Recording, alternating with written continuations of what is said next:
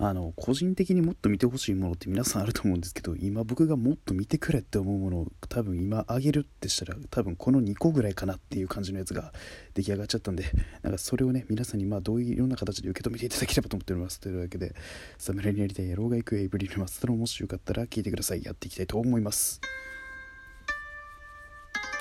さあというわけでですね僕のもっと見てくれって思うものに行こうって言いましたけどまあどちらもこれスポーツでよくあるもっと見てくれなんですけれども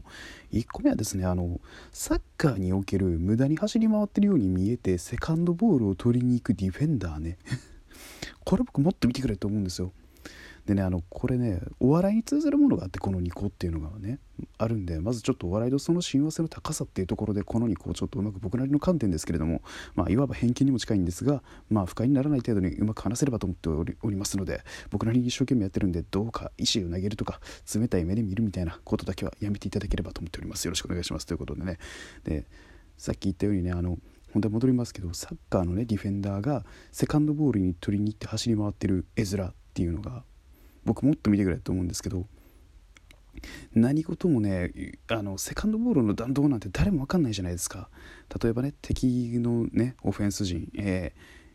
ー、フォワードにミッドフィルダー2のね構図あともう攻撃参加型のディフェンダーが絡まってパスパスパスパスで誰かが打ったシュートゴールポスト弾かれたとかゴールキーパーが体で弾いたとかっていう弾道敵のまあどうせその近くにいるミッドフィルダーやれフォワードとやれ工作するでしょ。で大体マークつくじゃないですか。でマークついてパスした先に阻止できるやつが1人いると楽なんですよ。でこれ何が言いたいかっていうとねお笑いとの親和性その1ですよ。あの MC とかの人が拾えないボケ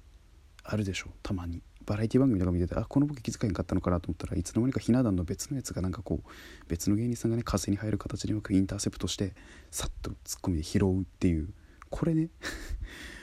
あのもっと見てくれって思う。誰しもが見落としそうなポイントを予測して気配りですよもはや。その間入ってるわけだから。もっと見ーってなる。でそっからねまたなんかうまくこう誰かに遠く打ったりパス出したりとかっていろいろできますからね。最悪外に出すっていう選択肢を持ってるわけですから。そのディフェンダーがね器用であった場合ですよ、ね、だからねもっと見ーって思う。もっと。でなんでこのポイントがお笑いと親和性高いかっていうと、まあ、さっき言ったようにそうなんですけど誰しもが気づかないボケとかツッコミっていうのはもうどうしてもあるんですよ例えばバラエティ番組とか見てるとテロップに乗らなかったボケテロップに乗らなかったツッコミってめちゃくちゃあるわけですよでね、そのテロップには乗らなかったけれどもいい仕事をしてるわけだからそこはもう評価してあげるっていうか何様だよって話になっちゃうんですけどそういう観点で見てあげた方が何だろうやりてる方も嬉しいだろうしで僕みたいなお笑い好きで、まあ、お笑いやりたいなみたいなやつからするとめちゃくちゃ嬉しい話なんですよ。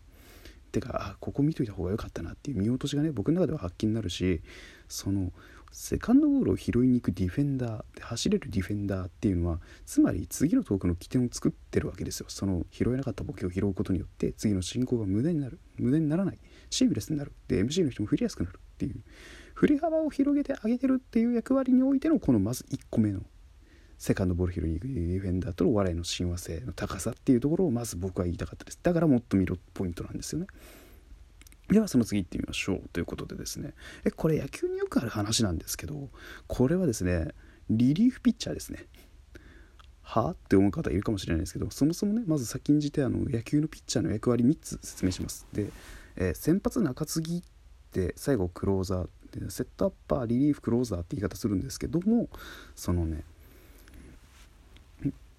先発のピッチャーが例えばあのリリーフの役割っていうのはまず何なのかっていうとすいませんちょっと順序が逆になりました。すいませんね。あのよくあるからもう「なよ直せよ56世お前トーク100何本も取っててまだ治ってねんのか」と思った方頑張ります。期待してください。俺にちょっとだけでも期待してくださいってなわけでね。あ俺にじゃないです。私でしたすいませんでした。というわけでね、まあ、話戻りますけどそもそもこの三分業制っていうのが今野球においては主流なんですがでこの先発ピッチャーっていうのが主にどういう役割をするのかっていうと、えー、日本のプロ野球ではですね主に1回から5回までのイニングをなんとか頑張ってね投げ切る。でそこであんままあ失点をされないように頑張ったりとか、まあ、イニングを消化したりとかする。イニングイーターと言われるようなところなんですね。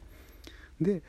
ちょっとリリーフピッチャーの役割をあえて最後に説明します。クローザーっていうのは何なのかっていうと例えばリリーフのピッチャー中継ぎのピッチャーが6回から8回まで投げましたよと。でその後に出てきて9回を守るっで一番最後のもう砦も砦ですよね。そんな方がクローザーなんですね。最後でねもうひょっとしたらあのバカスカ捕まったりとかってこともありえますし油断ができない9回の表裏どっちでも問わずにもう最後投げ抜く人。で投げ抜く人がクローザーという役割です。でちょっと本来だったらね先んじて説明しなきゃいけない中継ぎピッチャーの役割を今から説明しますけどこの中継ぎピッチャーっていうのは何をやんなきゃいけないのかっていうと例えば先ほど言ったように1回から5回まで投げる先発の人があのめちゃくちゃ当たりましたよっていう時に点差開いててもその失点差を極力なくさないといけないっていうのと試合の状況の立て直しっていうのを6回ぐらいまでからはできるんですよ。6回から8回までは何度かできるからその68回の間にその失点を極力減らす形でいい感じに進めてあげられること。でランナー出てもねあの慌てたらあかんポジションなんですよ。でランナー出してしまった場合はもうそこはもうコンビネーションでかわしたりとかしなあかん場面ででリリーフピッチャーの責任っていうところがそこ結構問われちゃうところなんですよね。打たれた時っていうのは。でチームの状況がひょっとしたらこの間のね中盤のピッチングに全部かかってるわけででこのリリーフピッチャーと大笑いのシーンはどこが高いかって言ったらあの意気揚々とボケたやつのボケが拾いづらかった時ね。これねよくあるんですよ。でリリーフピッチャーとそれ何が似てんのと思うかもしれないですけどこれねまたツッコミの話になるんですけど申し訳ないです。例えばボケがネタが分かりづらいとか出してきた言葉がちょっと反応しづらかったりとかすると。つまりリリーフピッチャーっていうのは何をしなきゃいけないかっていうとそのボケの嫉妬を後からカバーしなあかんから負担はでっかいんですよ。もうカウント的にも余裕がない中投げなあかん時だってあるわけででリリーフのピッチャーが良くなかったら大抵の試合負けるって言われてるわけではないんですけどそのリリーフのピッチャーが機能すればまあ守備の空気も良くなりますしね。変わってくるんですけどこの後の立て直しっていうところがツッコミのいざという時の動きに似てるなと思って。でこのねいざの時のツッコミっていうのはねあの腕ある人やったらねスパッといくんですけどね僕みたいなね土産量はですねちょっと積むんですよ。あのこういう時ってね普通はねあのフロントドア使ってとかいろいろ考えなあかんのんですけどもあのフロントドアっていうのが何なのかっていうと一回ねボールゾーンに、まあ、ストレートでもカーブでも何でもいいですけどそこに放っといてであの真ん中とかちょっとあの真ん中目にねボールをパンって放ってストライクを取るという技術なんですね。これがフロントドアって言ってあの日本ではですねあの元広島東洋カープのクローザーである黒,、えー、黒田正樹さんひろきさんか黒田博樹さんがですねよく使っておられててでメジャーリーグで、え、黒田さんが教わってきた技術でマダックスという精密機器って言われたピッチャーもよくやってた技術でございますってわけでねこういうねちょっと緻密な考えを持ってないと中継ぎのピッチャーもなかなかできないっていう。でカーブとかばっかりね投げててだんだんねあのボールのね出所とか分かりだすと捕まりますしね。あのポップフライを打たせて取るかゴロに打たせて取るのかっていうところを考えないといけないっていう、まあ、これピッチャー全体に言えることじゃんと思うんですけど中継ぎの場合はちょっと特別ですよ僕的にはね。リリーフって主にもうほんと中途半端なタイミングで出てきてで、まあ、いくら先発が捕まったその失点差もなくさなきゃいけないってさっきも言ったようなそうなんですけどあのとにかく中その中盤戦の鍵を全部握らなきゃいけないんですよ。もうそこのピースを全部埋めなきゃいけない中盤戦のピース守備のピースを全て埋めるべきのところでストライクを狙いに行くというよりアウトを取りに行くピッチングがここ必要だったなあここストライク取らなあかんなっていうのがはっきりしたりするんですね。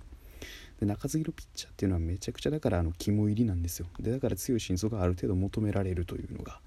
ね、だからあのそういったところっていうのはツッコミの絶対的に落とさなきゃいけないところっていうのとボケへのフォローとかそういうところがちょっとねあの中継ぎピッチャーとツッコミのねあの難しい古いトークにおけるツッコミの難しさにちょっと似てんなって思ったんでもっと見いいと思いながら。あの中継ぎがなエースピッチャーじゃないやつが投げてたとしても中継ぎでエース級の動きするやつおるから 見くびんなやと思いながら。ね見てますよ。いろんな中継ぎピッチャー日本にはいてますからね。本当にもっと見てくれと思いますけれども。その中でも僕が好きなのはもうあのさっき言ったあのサッカーのセカンドボール拾いに行くディフェンダーっていう点ではちょっとまあずれてるかもしれませんけどあの今ジュビロ磐田に所属されてる遠藤康人さん、まあ、通称ヤットはですね基本的にパサーなんですね。だから話を転がすとかでディフェンスの攻撃の起点作るっていう意味では、まあ、ヤットの仕事っていうところと、えー、まあ中継ぎピッチャーで言えばですね誰の方がええかなと思ったんですけどもねあの福岡ソフトバンクホークスの泉圭介君。泉圭介君じゃない？泉圭介さんやな、うん、さんとかそういった人の仕事っていうところがちょっと僕的にはこうもっと見てほしいポイントですよねっていう。リリーフピッチャー全体ディフェンダー全体の動きとしてもっと見てくれよって思いましたね。でこれがねお笑いと親和性が高いからスポーツの例えをお笑いで出されるお笑いの場で出てくることもあんねやなっていう僕はね思うこともあるわけで。こういうねちょっとお笑いに関する学びというか僕のもうほぼほぼ偏見でしたけど。もっと見本当に。中継ぎといい動きするセカンドボール拾ってくれるディフェンダー。あのこれらいなかったら全部成立せえへんっていうことではないけど成立せえへん部分ははっきりしちゃうからっていうことです。僕が言いたいのはあのいい仕事してるけど目立たへんやつが極力な極力見てあげてくれっていうことを言いたいっていうだけです。もう要約するとよく見って話なんですね。というわけで。僕もねこんなねあのいい仕事できる中継ぎピッチャー、まあ、ディフェンダーみたいなことをねできるように頑張っていければと思いますってなわけでこのような話でしたけれどもいかがだったでしょうか？お相手はエイプリル松田でした。それではまたね。お寒いですので手洗いうがいインフルエンザ対策コロナ予防など欠かさずにお互い頑張りましょう。お相手はエイプリル松田でした。それではバイバイ。